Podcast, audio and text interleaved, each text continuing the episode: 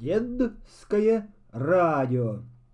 Папа, мама, бабушка и восемь детей в Дании.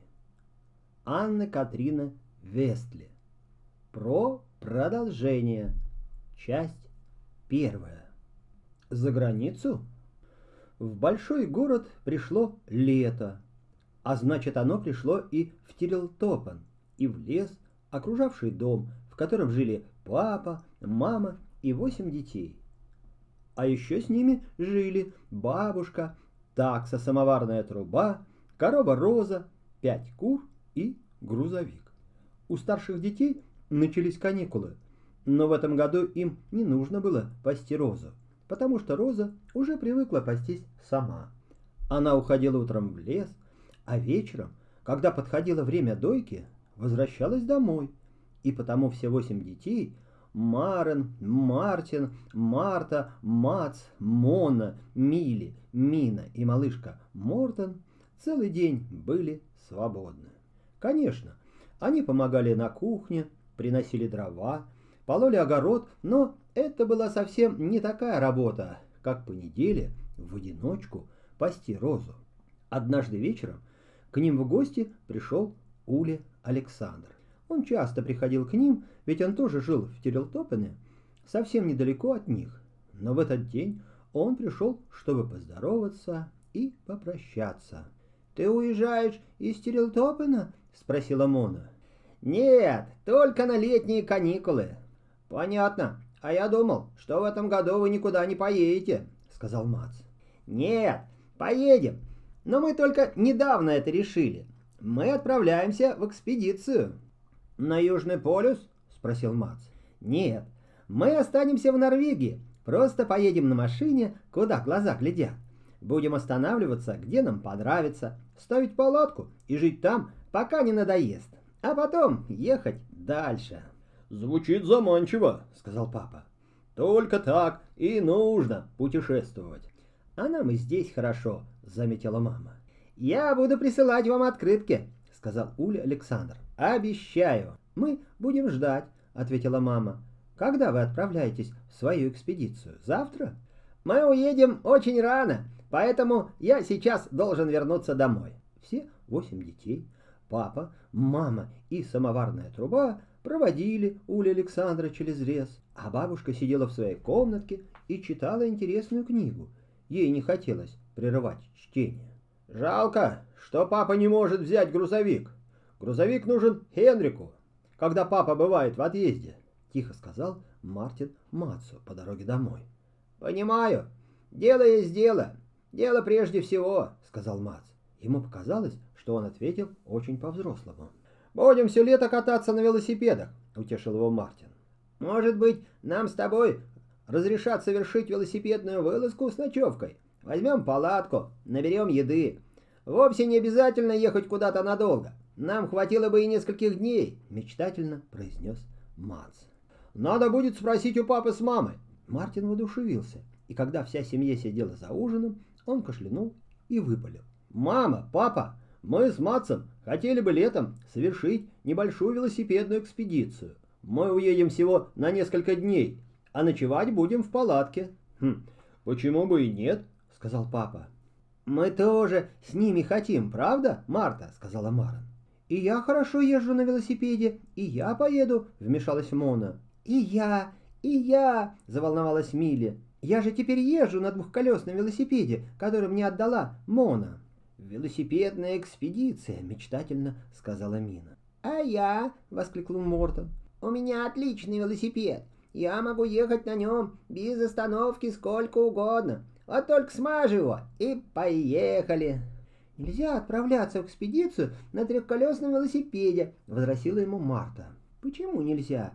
В прошлом году мы с Мортоном и Милли на наших трехколесных велосипедах даже в город ездили. Что, забыли?» — возмутилась Мина. «Прекрасно помним, Мина. Мы тогда нашли вас в полицейском участке», — сказал папа. «Нет, дальняя экспедиция на велосипедах — это не шутка. Вам придется крутить педали по несколько часов в день, а у таких малышей, как вы, на это просто сил не хватит. Ехать на велосипеде — это так весело, сказала вдруг мама с мечтательным видом. А когда она так говорила, папа пристально следил за ее словами. Он знал, что в такие минуты мысли в голове у мамы совершают странные кульбиты, и никогда неизвестно, чем все закончится. У Хюльды есть велосипед. Уверена, что она одолжит его мне. И у Хенрика есть велосипед. Если я отдам ему на лето грузовик, тогда он, конечно же, даст мне свой велосипед. И мы сможем уехать на целую неделю. Разве это не здорово? Взволновалась Марн. А я пока побуду с малышами, предложила бабушка. Но папа твердо сказал. В экспедицию поедут все. Только не я, вздохнула бабушка. Я не умею ездить на велосипеде, а учиться этому мне уже не по возрасту. Ты права, но мы что-нибудь придумаем, сказал папа. Вряд ли Мини и Мортону будет удобно ехать на багажнике, заметила мама. Да, это никуда не годится, но я уверен, что мы найдем выход. Мы что-нибудь обязательно придумаем, повторил папа. Так ему хотелось, чтобы в велосипедной поездке приняли участие все. Хюльда и Хенрик наверняка согласятся пожить у нас в наше отсутствие. Ведь маленькой Анне Офелии нравится и наш дом, и лес. Они будут ухаживать за курами и самоварной трубой. А бабушка Мина и Мортон, конечно же, поедут с нами. Думаю, лучше всего нам подойдет страна Дания. Это самая велосипедная страна. Мы поедем за границу? От волнения Мац даже стал пунцовым. Да, вот только надо придумать, как нам взять с собой бабушку и малышей, сказал папа. Понимаю, обратился он к бабушке. В твоем возрасте не так-то легко сесть на велосипед. Да и нам будет все время тревожно за тебя. Вдруг ты упадешь и разобьешься. Но выход всегда можно найти. Бабушка даже испугалась. Нет-нет, Вижу, ты решил соорудить для меня большой трехколесный велосипед. Но мне это не подходит. На этот раз ты не угадала, засмеялся папа. Но сначала я должен обсудить свое изобретение с мамой. Так что забудем пока об этом и подождем до завтра. Вскоре все ушли спать, а бабушка еще долго сидела у себя в комнате и думала. Если бы вы знали, до чего ей хотелось принять участие в этой велосипедной экспедиции. Может, потому что Мац сказал «Поедем за границу». Бабушка представила, как было бы здорово навестить осенью дом престарелых, в котором она когда-то жила, и на вопрос своих старых знакомых, где она провела лето, она небрежно, как, само собой разумеется, ответила бы «Ездила за границу». «Ну, об этом лучше сейчас не думать. Вот бы был бы у них грузовик, а ехать на велосипеде. Нет, увольте. Надо выкинуть это из головы, и чем быстрее, тем лучше. Однако той ночью бабушке приснилось, будто она взгромоздилась на большой трехколесный велосипед и куда-то покатила на нем. А проснувшись поутру, никакого велосипеда она возле себя не обнаружила. Зато в руках она держала вожжи. Обычно она, держась за них, подтягивалась и садилась, когда ей нужно было встать с кровати. В тот день, после полудня, папа спросил. «Есть ли у кого желание совершить со мной небольшую прогулку на грузовике?» Проехаться на грузовике пожелали все. «А куда мы поедем?» — спросила Мона. «Узнаете», — ответил папа. Сразу после обеда все дружной гурьбой забрались в кузов грузовика. Бабушка, как всегда, устроилась на маленьком ящике, а самоварная труба прыгнула к ней на колени. Мама с папой сели в кабину, и грузовик покатил в город. В городе папа пронесся по центру, повернул направо и поехал прямо. Через некоторое время он свернул к большому открытому полю. Поле было похоже на ипподром. По нему бегали лошади, запряженные в маленькие коляски. «Но это же ипподром!» — воскликнула мама. Здесь что, сегодня будут скачки и бега? Нет, они просто тренируются, ответил папа. Мне бы надо осмотреться здесь и кое-что выяснить, а вы пока полюбуйтесь на лошадей. Это же такое удовольствие, правда, Мортон? Здорово, закричал Мортон. Вот бы прикатиться на такой колясочке и поговорить бы с ними. «Думаю, постоять рядом тоже недурно», — улыбнулся папа и куда-то исчез. А мама, бабушка и все восемь детей остались дожидаться его возле грузовика. «Глядите, лошади! Они будто летят по воздуху!» — сказал Мац. «Видите, как легко они бегут?» «Да, приятно было бы прокатиться в такой коляске», — мечтательно сказала бабушка. «А они, наверное, очень легкие, да, мама?» — спросил Мартин. «По-моему, этих лошадей плохо кормят», — заметил Мортон. «Смотрите, какие у них тонкие ноги». «Они и должны быть такими тонкими, тонкими и длинными», — сказала мама. Мама, бабушка и все дети долго любовались лошадьми. Им было интересно, какая из них в очередном круге придет первой. «Интересно посмотреть, как они скачут галопом», — мечтательно сказала Монна. «Это рысаки. Им полагается бежать только рысью», — объяснила мама. «Не зря бега называются рысистыми испытаниями. Переходить на галоп таким лошадям нельзя». Вернулся папа. При виде его у детей округлились глаза.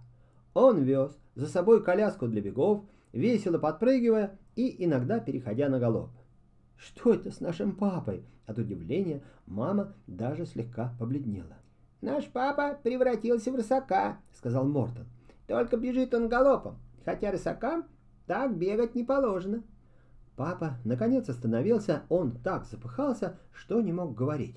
«Что ты еще надумал?» — спросила бабушка. «Как всегда, я думаю о тебе». Папа лукаво подмигнул бабушке и неожиданно скомандовал. «А теперь быстро домой!» Он поставил коляску в кузове без лишних объяснений, попросил всех занять свои места. Грузовик весело подпрыгивал на ухабах, а дети, сидевшие в кузове, не спускали глаз с коляски, пытаясь понять, что уже на этот раз придумал их папа. «Наверное, он хочет, чтобы мы взяли эту коляску в Данию», — решили они. Но не повезет же он мне через всю страну нашу бабушку. Нет, этого папа делать, конечно, не собирался. Когда грузовик остановился во дворе дома, Хюльда, Хенрик и маленькая Анна Офелия уже поджидали их. Хенрик сразу же подбежал к грузовику и осторожно спустил коляску на землю. «Вы привезли велосипеды?» – тихо спросил у него папа. Хенрик в ответ только кивнул.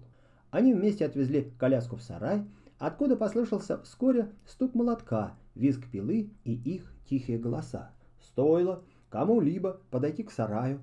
Папа тотчас высовывал голову за дверь и строго-настрого предупреждал. «Посторонним вход воспрещен!» «Подглядывать бесполезно», — сказала наконец мама и велела всем идти в дом. Анна Офелия сидела на круглом коврике и по очереди подползала то к одному, то к другому из восьми детей которые окружили ковер. И тот, кому она подползала, говорил ей «Здравствуй, Анна Офелия!» и приветливо кивал.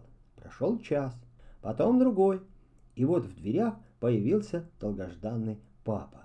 «Бабушка, можно тебя на минутку?» — попросил он. Дети сгорали от любопытства и бросились было за бабушкой, но папа велел всем оставаться на своих местах.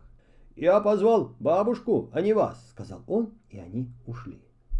Прошло некоторое время, прежде чем он снова появился. «Мортон и Мина, прошу следовать за мной», — сказал он. Всем остальным не терпелось побежать за Мортоном и Миной, но папа также решительно остановил их. «Сидите и следите за часами с кукушкой, а ровно через пять минут можете идти». Мортон и Мина важно удалились вслед за папой. «Интересно, а что папа придумал на этот раз, а, Марта?» — обратилась Мона к сестре. «Мне кажется, я догадалась, что он затеял», — сказала Марта. «Но я пока не уверена». Мама следила за стрелками часов, и как только пять минут истекли, она скомандовала. «Пора!» Дети радостно вбежали во двор. Хюльда взяла на руки Анну Офелию и пошла вслед за остальными. Во дворе происходило что-то вроде показательного катания на велосипедах. Папа и Хенрик горцевали бок о бок, каждый на своем велосипеде. И ехать иначе они бы и не смогли, ведь к каждому багажнику была прикреплена оглобля от ипподромной коляски. На саму же коляску папа прикрепил старый плетеный диванчик, на котором восседали бабушка, Мортон и Мина. Бабушка с безмятежным видом достала свое вязание и, покачиваясь, принялась вязать, словно сидела в гостиной у очага. А папа и Хенрик нарезали по двору круг за кругом. Мортон подпрыгивал, покрякивал, оглядывался назад, и казалось, что он вот-вот вывалится из коляски. «Стоп!» — крикнул папа. «Мы забыли, что пассажиры должны быть пристегнуты ремнями». «Да-да, как в самолете», — сказала бабушка. «Бабушка Уля Александра говорила мне, что при взлете и посадке они пристегивались ремнями». «Правильно», — улыбнулся папа. «Ну, а вообще, как тебе твоя карета?» «Карета, всем каретам карета», — ответила бабушка. «Теперь-то я уж точно побываю за границей. Коляску везем мы с мамой, но каждый день мы будем проезжать совсем немного. Как-никак это каникулы, и мы должны отдохнуть, а не выбиваться из сил. Выезжаем в следующую среду. Прекрасно, сказала мама. Ее радовала мысль о предстоящей поездке. Но больше всех обрадовалась Хюльда, державшая на руках Анну Офелию. «Ой, просто великолепно! Нашей девочке так нравится ваш домик в лесу. А теперь мы проведем здесь почти целое лето». «Дя-дя-дя-дя-дя», — сказала Анна Офелия. «Мама! Папа!» «Но на этот раз самоварной трубе придется остаться дома», — напомнила всем мама. «Мы не против того, чтобы нас охранял сторожевой пес», — согласилась Хюльда. От этих слов самоварная труба просияла от гордости, хотя плохо понимала, как это все уедут, а она останется дома. «К тому же ты не понимаешь по-датски», — сказала бабушка, обращаясь к самоварной трубе. Зачем ей датский язык, самоварная труба тоже не понимала. «Дома тебе будет лучше, чем в Дании», — сказал ей папа. «И помни, ты должна охранять кур, Хенрика, Хюльду и Анну Офелию». «Ты забыл, что она должна охранять еще и корову Розу», — напомнила ей бабушка. «Нет, пока мы будем в Дании, Розе придется пожить у Ларса и Анны», — сказал папа. Вид у самоварной трубы был совсем не веселый, и тогда мама сказала, обратившись к папе, «Я правильно поняла, что на одном из велосипедов, которые повезут коляску, поеду я?» «Совершенно верно». «Тогда мне придется немного поупражняться перед отъездом. Только пока я упражняюсь, в коляску сядут не бабушка с Мортоном и Миной, а кто же?» — с любопытством спросила Милли. «Самоварная труба», — ответила мама. «Она тоже заслужила небольшую экспедицию». Папа снова сел на свой велосипед, мама села на другой, а на плетеном диванчике расположилась самоварная труба, и они сделали несколько кругов по двору, как будто экспедиция уже началась. Продолжение следует.